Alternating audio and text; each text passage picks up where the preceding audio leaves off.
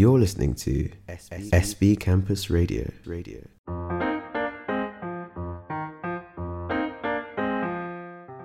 פילוסופיה בגובה העיניים, שיחות על החיים, פילוסופיה ומה שביניהם.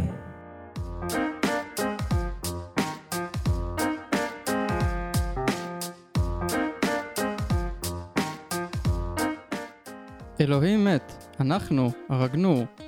כך מכריז פרידריך ניטשה בסוף המאה ה-19. אמירה זו, שהדהדה ברחבי העולם המערבי וזעזעה את תפיסת העולם שלה, סימנה לכאורה את בואו של עידן החילון. עידן בו האדם נוטש סוף כל סוף את האמונה באלוהים והנאמנות לדת ולכנסייה, הופך מעבד לאדון לעצמו. התמונה שתיאר ניטשה, לפיה הכנסיות הריקות יהפכו לבתי הקברות של הדת, אכן חוללה מהפך יסודי באופן שבו העולם החילוני מגדיר את עצמו ביחס לדת כאקט של מרידה ושחרור לפני הכל. ועם זאת, כ-150 שנה לאחר מכן, אנחנו רואים שהדת רחוקה מלהיעלם, ורובם המכריע של בני האדם אינם ממהרים למרוד בה ולוותר עליה כל כך בקלות, כולל בתרבות המערבית עצמה. מדוע זה כך? מה עושות כוחה של הדת, אותו מרכיב סודי שניטשה ורבים אחרים אולי פספסו? על כך נדבר היום בשיחה הזו. אני עמרי דינור ואתם מאזינים לפילוסופיה בגובה העיניים, כאן ברדיו SB קמפוס. תוכנית שמוקדשת לשאלות הגדולות של החיים והחיבור שלהם לחיים של כל אחד ואחד מאיתנו בצורות שונות ובדרכים שונות. בתוכנית הזאת אנחנו נפגשים עם אנשים שהעיסוק בשאלות שכאלה מוביל אותם בחייהם בצורה כזו או אחרת. והיום אנחנו נעסוק בשאלה של הדת והרוחניות במאה ה-21, המקום שלהם בחיים האישיים של אנשים כאלה ואחרים. ואני רוצה להציג uh, לכם את האורחים שלנו היום. איתי נמצאים uh, שני חברים, אחד חבר ותיק, ותיק מאוד אולי אפילו אפשר להגיד, אהרון אריאל אבי וקמרון סקוט. אהרון תכף כמובן יציג את עצמו, ורק נגיד בכמה מילים, נכון, אתה גר במושב שובה בנגב, ואתה בין היתר גם uh, עושה דוקטורט כאן במכון uh, חקר ישראל והציונות במדרשה. וקמרון, אתה בעצם uh, הגעת אלינו במדינה קטנה שנקראת ארצות הברית. נכון. ואתה גר פה במדרשה, וגם כן כותב דוקטורט. נכון. במכון בן גוריון, גילוי נאות גם אני. כל אחד מהם, מכם בעצם מגיע מאיזושהי תפיסת עולם דתית אחרת, שעליה נדבר, וכל אחד מכם, אה, אפשר להגיד, אולי מנסה לחיות אורח חיים דתי, או מקדיש את חייו לצורה של אה, אורח חיים אה, דתי לפי דרכו ולפי דתו. אז בוא נתחיל איתך, אריאל. אני רגיל לקרוא לך אריאל ולא אהרון אריאל, למרות שככה אתה קורא לעצמך היום. זה חלק מהשינוי שעבר, אתה יודע. כן. אז זהו, אז בוא באמת נדבר על העניין הזה. אתה לא מגיע מעולם דתי, זה מה שקוראים אצלנו בעגה חוזר בתשובה יענו וכולי, או אדם שבעצם אה, החל לשמור מצוות בשלב אה, מסוים של חייו. בוא תתאר לי קצת באמת את התהליך שעברת, את השינוי שהוביל אותך לעולם הזה, שלא גדלת בו. תאר קצת, זה קשור גם קצת למדינה הקטנה שקמרון מגיע ממנה. כשאני גדלתי בקריית טבעון בשנות ה-90 פחות או יותר, כן. אה, מכל מיני סיבות שקשורות לחברות שלי בבית ספר וכו', התעסקתי המון בעניינים חברתיים. שם גם אנחנו הכרנו בעצם בתנועת הנוער. כן, כן. אקולוגיה, צדק חברתי. יאמר לי, כן. זכורים לי ימים כאלה שבהם היינו מסתובבים בחולצות תנועה בסניפים של מקדונלדס, ו... כן, ומפגינים... אתה היית יחף, אני נעלתי נעליי, וכן, וכולי. כן, כן, יחף עם שיער ארוך, עכשיו הזקן הוא ארוך. כן. לי אין, לא את זה ולא את זה. ועסקנו בסוגיות האלה, ולמדתי לצד זה גם סוגיות חברתיות, גם סוגיות רוחניות, באופן עצמאי בעיקר מספרים, היה לי אינטרנט די מוקדם בגלל שאבא שלי בהייטק, והתחלתי גם להתכתב עם אנשים מכל מיני מקומות, ככה גם שיפרתי את האנגלית. זה והוליווד, זה שני המקורות לשיפור האנגלית. כן. והיה לי לפחות משהו אחד האמריקאים יודעים לעשות כמו שצריך. כן, להפיץ את התרבות ואת השפה שלהם, הם יודעים יפה מאוד. היה לי שהוא חבר מארצות הברית, לא יודע אפילו מאיפה, מאיזה עיר, שהתעסק גם כן בנושאים דומים, ויום אחד הוא שולח לי מייל וכותב לי שהוא נורא מקנא בי. אמרתי לו, למה, למה אתה מקנא בי? מייק, אתה יודע עברית? אמרתי לו, וואלה, אני ישראלי, לא הלכתי לעשות דוקטורט בשביל לדעת עברית. ומה כזה מיוחד בעברית? אז הוא אמר, אתה יודע לקרוא את כל הספרים האלה, כמו התלמוד והזוהר, הקבלה וכולי, ש... לא אני ולא הוא לא ידענו שזה לא באמת בעברית, בטח לא בעברית מודרנית, אבל, וגם אתה יודע עברית, זה לא אומר שאתה יודע להבין מה כתוב בתלמוד או בזוהר, ככה סתם אם, אם תפתח אותם. אבל זה שזה עניין אותו, עניין אותי. זאת אומרת, אמרתי, אם, אם הוא מתעניין בזה, אז אולי גם אני אלך לבדוק מה יש שם. ונכנסתי ללימוד של יהדות באופן עצמאי, בעיקר עם השאלה של מה, מה יכול להיות שם שקשור לאותם נושאים שבהם התעסקתי גם לפני.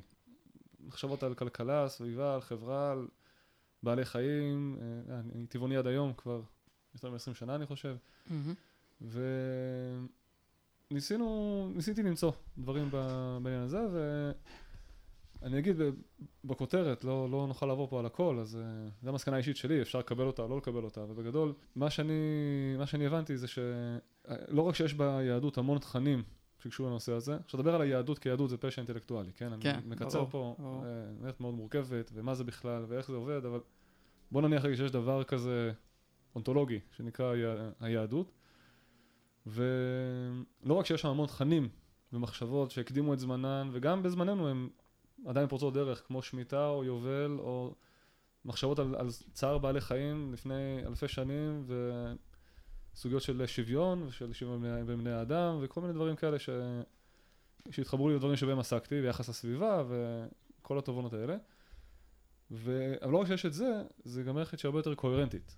למשל, אם אני ואתה למדנו מרקס לצורך העניין, כן? מגיבורי הילדות שלנו. היה אנשים שזה היה מיכל ינאי, אצלנו זה היה קרל מרקס. ו... היה לי גם כמה קטעים עם מייקל ג'ורדן ומייקל ג'קסון, אבל כן, אה, אבל... באיזשהו שלב אה, מייקל ג'ורדן פרש ומייקל ג'קסון אה, הסתבך בכל מיני שערוריות, אז כן. נאלצתי להסתפק במרקס. ו- מרקס קפא, הוא כן, הוא הוא. נשאר כמו שהוא. הוא כן. גם לא ראה את רוסיה הסובייטית, אז הוא לא, הוא לא יודע למה הוא אחראי. אז אם תלך לקרל מרקס או לאחד מממשיכי דרכו ותשאל אותו מה יש לו להגיד על כלכלה או על מדיניות בינלאומית וזה, יהיה לו מה להגיד. מהמם. אני היום לא מסכים עם זה, אני... כן, אבל כדי לשלול את זה אתה צריך ל... ללמוד להבין, ולהשקיע, אתה לא יכול להגיד זה שטויות. כן. זה... הקפיטל, הספר של מרקס זה שני כרכים בעובי של 600 עמודים. אתה לא יכול להגיד שזה הבל הבלים. כן, מצד שני, תשאל אותו על אה, זוגיות, או איזה משהו בנפש שלך, משהו כזה, לא לו משהו חכם להגיד, לפחות לא מתוך המרקסיזם. כן. כיוון הפוך, תלך לבודהיזם או שיטות כאלה, תשאל אותם על נפש האדם, על אה, קהילה, משפחה, אין להם מה להגיד, שוב, אתה יכול להסכים או לא להסכים, אבל זה יהיה דברים אינטליגנטיים. תשאל אותם על שיעור האינפלציה או הצוק הפיסקלי, הם לא יבינו מה, מה אתה מדבר. מהמם. ולפחות באופן גולמי ביהדות, יש סט של מודלים וערכים שאפשר להתייחס איתם לכל הרמות של החיים, מהרמה הכי פנימית לרמה של זוג, של קהילה, של אומה, של יחסים בינלאומיים. שזה הדבר המרכזי שככה דרכו נכנסתי, ואחרי זה הסיפור עוד ממשיך, אבל זה היה שער הכניסה. אוקיי, אז אתה אומר בעצם שהיו כל מיני ערכים או רעיונות שהרגשת מחויב אליהם, כל מה שדיברנו לפני זה אקולוגיה וצדק חברתי ו- וכל מיני עניינים כאלה. משהו באמת משך אותך לעיסוק בנושאים האלה? משהו גרם לך להרגיש מחויב כלפיהם? עוד לפני שנגיד שמעת על המקום של הדברים האלה בתוך המסורת היהודית, וכשנפגשת עם הדברים האלה מכיוון אחר, כאילו משהו השתנה אצלך? כלומר, זה לא שלא הפסקת להיות מחויב לדברים האלה, אלא פשוט התחלת להיות מחויב אליהם בדרכים שנראות לך יותר נכונות, או יותר... אליהם, רלוונטיות. ודברים- דברים נוספים, זה, כן. עסקה, זה עסקת חבילה. זאת אומרת, עם זה כן. באו עוד דברים ש... זאת, עסקתי בכמה נושאים שהם גדולים, אבל יחסית עדיין לא תופסים את כל המרחב של הקיום האנושי. ויש עוד המון סוגיות ש... שהיהדות פותחת בפניך, אם זה משפחה, ואם זה חינוך, ואם זה קהילה, ש... שפחות הייתי מונח בהם אז. אבל אני חושב שמכאן ועד, אה, בוא נגיד, מה שנקרא, לקחת על עצמך עול מצוות, יש איזשהו מרחק, נכון? זה לא איזה משהו שקופצים אליו בבת אחת. כלומר, אני יכול לבוא ולהגיד, יש דברים במסורת שנותנים לי השראה, או גורמים לי כאילו להרגיש אה, מחובר, כן?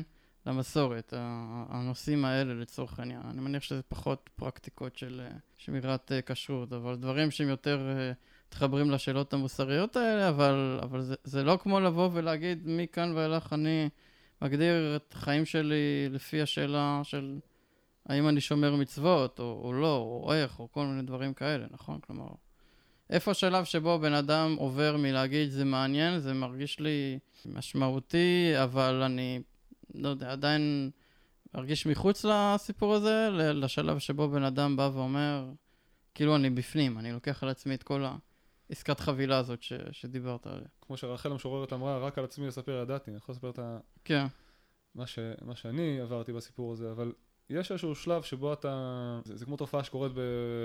ברכיבות אופניים או מרתונים שנקראת הקיר, שאתה כאילו... זהו, נגמר לך האנרגיה, מהמם, וזה השלב שבו אתה מבין שכמות הידע שיש וכמות האינפורמציה שיש במסורת היא יותר ממה שתוכל להקיף בכל ימי חייך. מהמם, שלושתנו פה עושים דוקטורט, אנחנו, יש את השלב המתיש של סגירת הספרות, שעל נושא קטנטן שאנחנו רוצים לחקור, כן, אתה, אתה מבין שיש עוד מאמר ועוד מאמר, ואתה פותח בגוגל סקולר ועוד מאמר, ואין לזה סוף. אתה באיזשהו שלב אומר, כן. אוקיי, אני לא יכול להמשיך לקרוא את כל מה שקיים בעולם, רק על הנושא. הקטנטן שלי. כן, אני צריך להסתמך אנשים אחרים שכבר סיכמו את זה, או... כן, באיזשהו שלב הגעתי לאיזושהי מסקנה, שהיא בעצם מסקנה שמרנית אפשר לומר, שהמסורת היהודית כפי שהיא התעצבה, אני חושב שנכון גם הרבה לגבי עוד מסורות, היא מכילה בתוכה את כל הידע והערכים האלה והמודלים האלה, כל דפוסי החיים האלה באיזשהו אופן מובנה.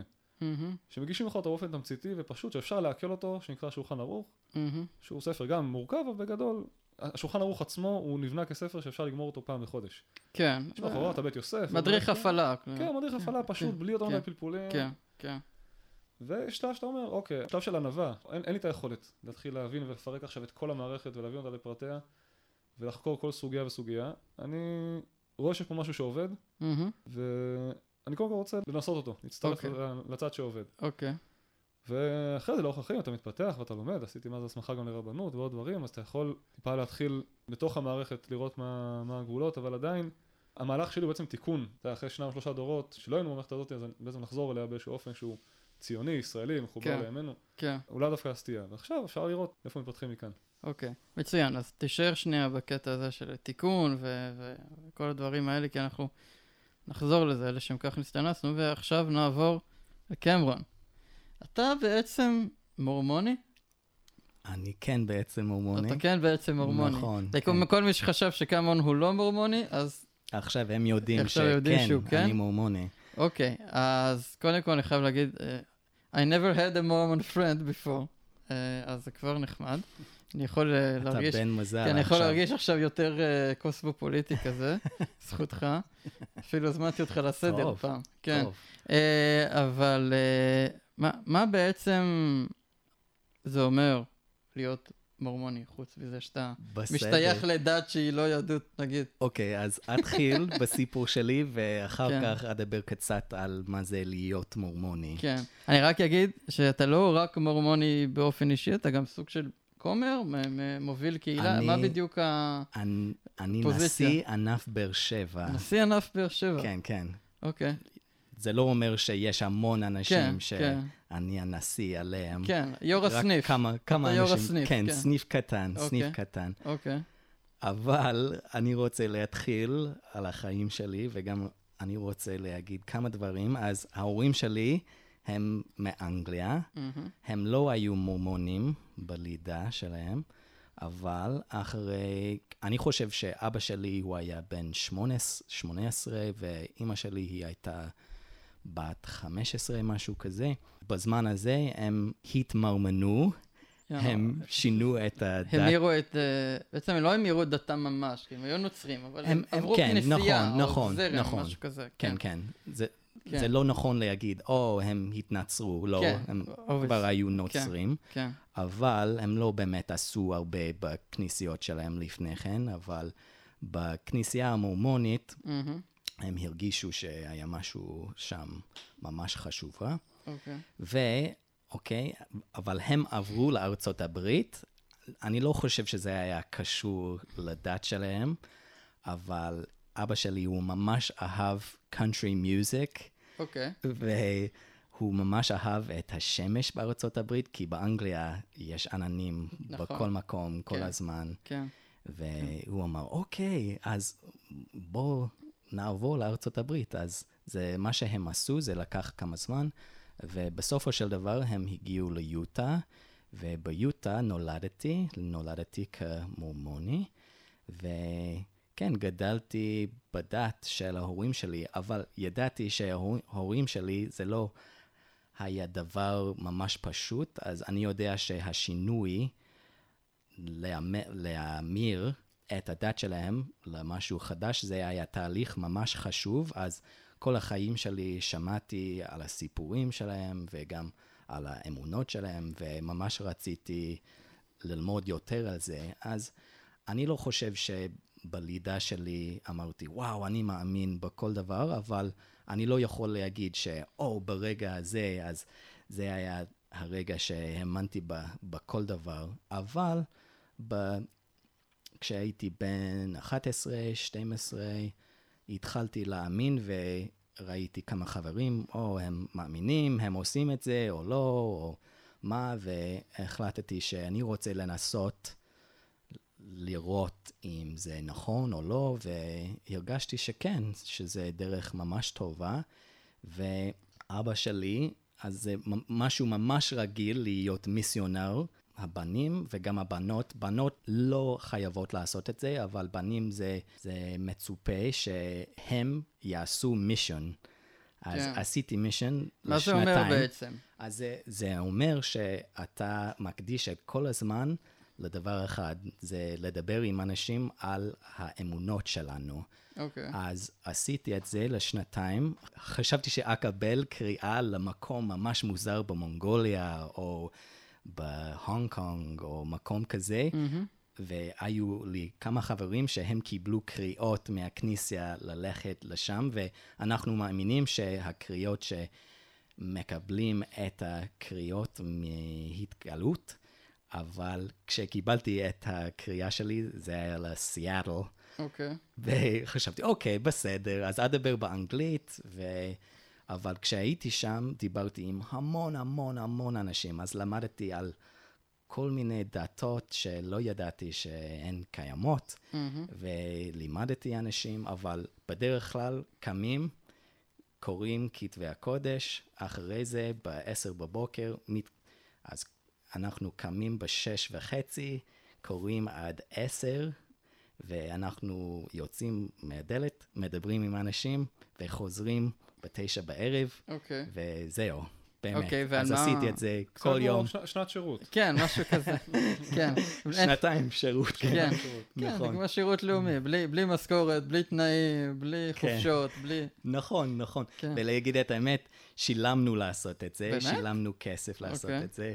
אבל עבדנו ממש קשה, וזה לא היה קל. ברור. ממש ממש קשה, והיו המון אנשים שהם באמת לא רצו לדבר איתנו, אז זה טוב שאתה שמח שיש לך חבר מורמוני, כי בארצות הברית יש אנשים שלא אומרים, או, oh, איזה כיף, יש לי חבר מורמוני.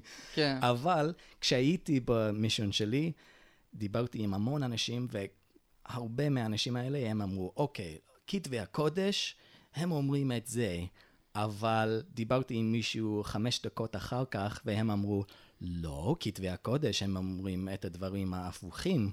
ואמרתי, מה, מה פתאום? אז התעניינתי בכל הדברים האלה, והחלטתי, אוקיי, כשנחזור, אני רוצה, אני רוצה לחקור וגם ללמוד על השפה המקורית של התנ"ך, והתחלתי בזה באוניברסיטה כשחזרתי, והייתה לי חברה והיא אמרה, קמרון, אם אתה רוצה ללמוד איך להבין את התנ"ך, אתה צריך ללמוד עברית מודרנית ביחד. אז התחלתי בעברית מודרנית, התעניינתי יותר בעברית מודרנית מאשר בעברית מקראית. זה לא אומר שאני לא אוהב כן. עברית מקראית. כן. יש לי BA במזרח, בלימודי מזרח הקדום, mm-hmm. ואני ממש אוהב את הנושא הזה, אבל אחרי כמה זמן התעניינתי יותר ויותר בישראל ומדינת ישראל, וגם הקשר בין מדינת ישראל לעבר העתיק של, כן. של מדינת ישראל, וגם להבין, אוקיי, איך ישראלים בונים את הזהות שלהם מהתנ"ך, מהעבר, דברים כאלה, וזה גרם לי לחשוב המון המון על הזהות שלי, אז אני חושב יותר על הזהות של ישראלים, אבל חשבתי, רגע, אני חושב יותר על הזהות של האנשים האחרים, mm-hmm.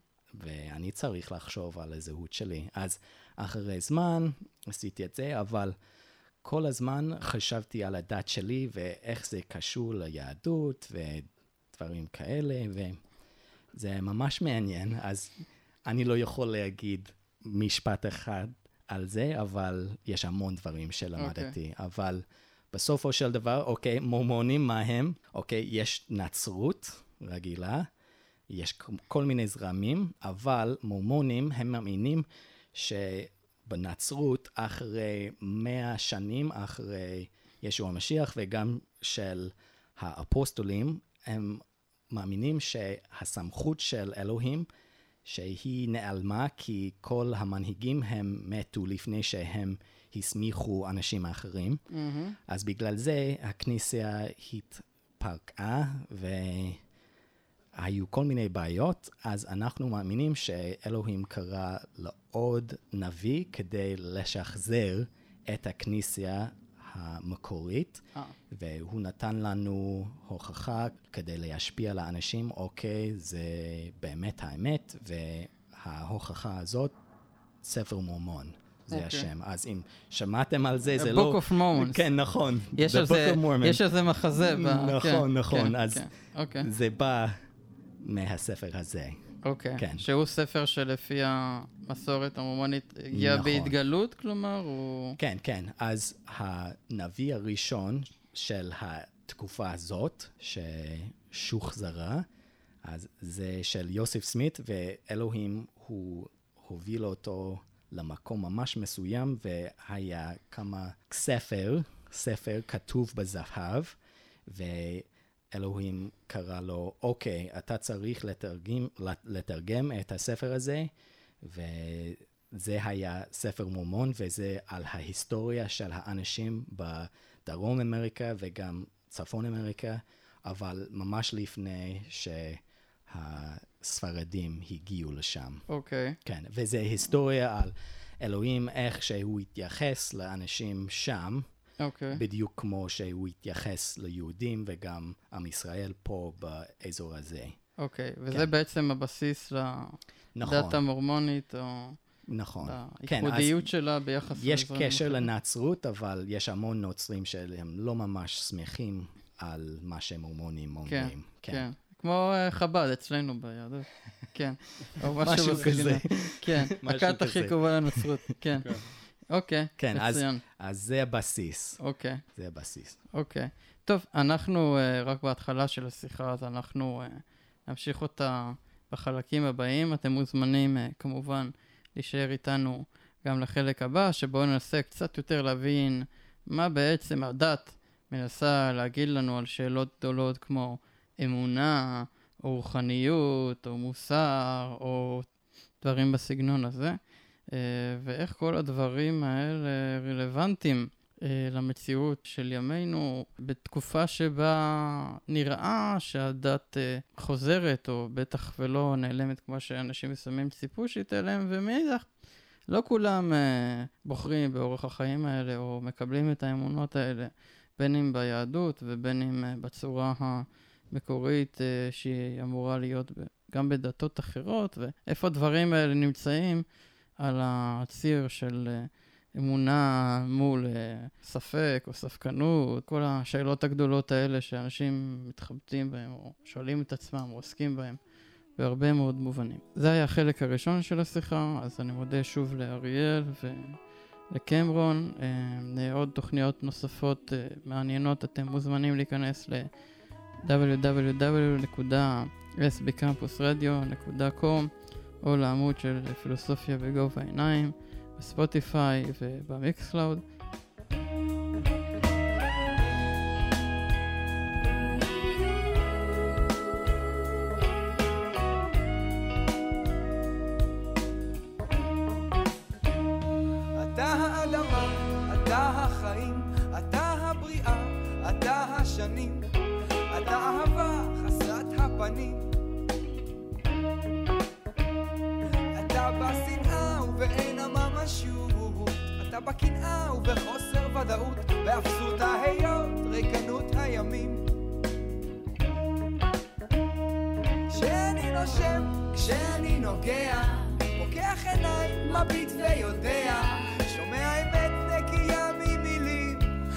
מכיר אותך, אלוהים, אני לא מפחד ממך, כל כך רוצה לפגוש אותך, אין לי שום ספק בך, אתה בלתי אני לך, רק אל תיתן לי לשכוח.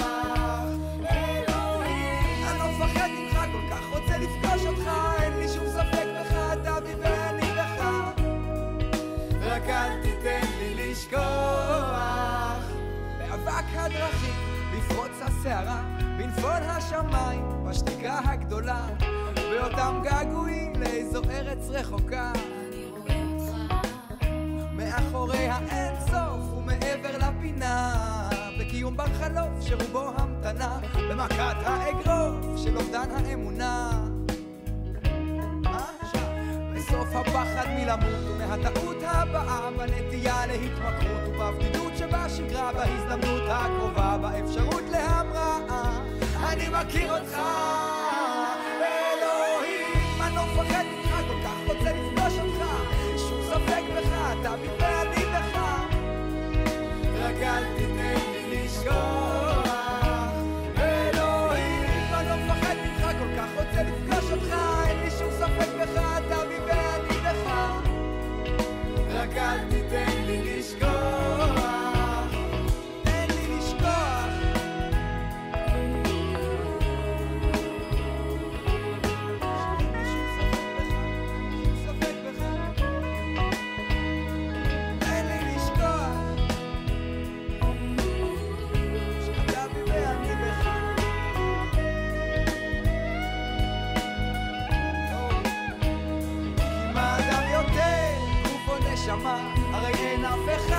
שנקי מאשמה, למלא את הנפשי ממדבר השממה, אלי אור, אלי דממה.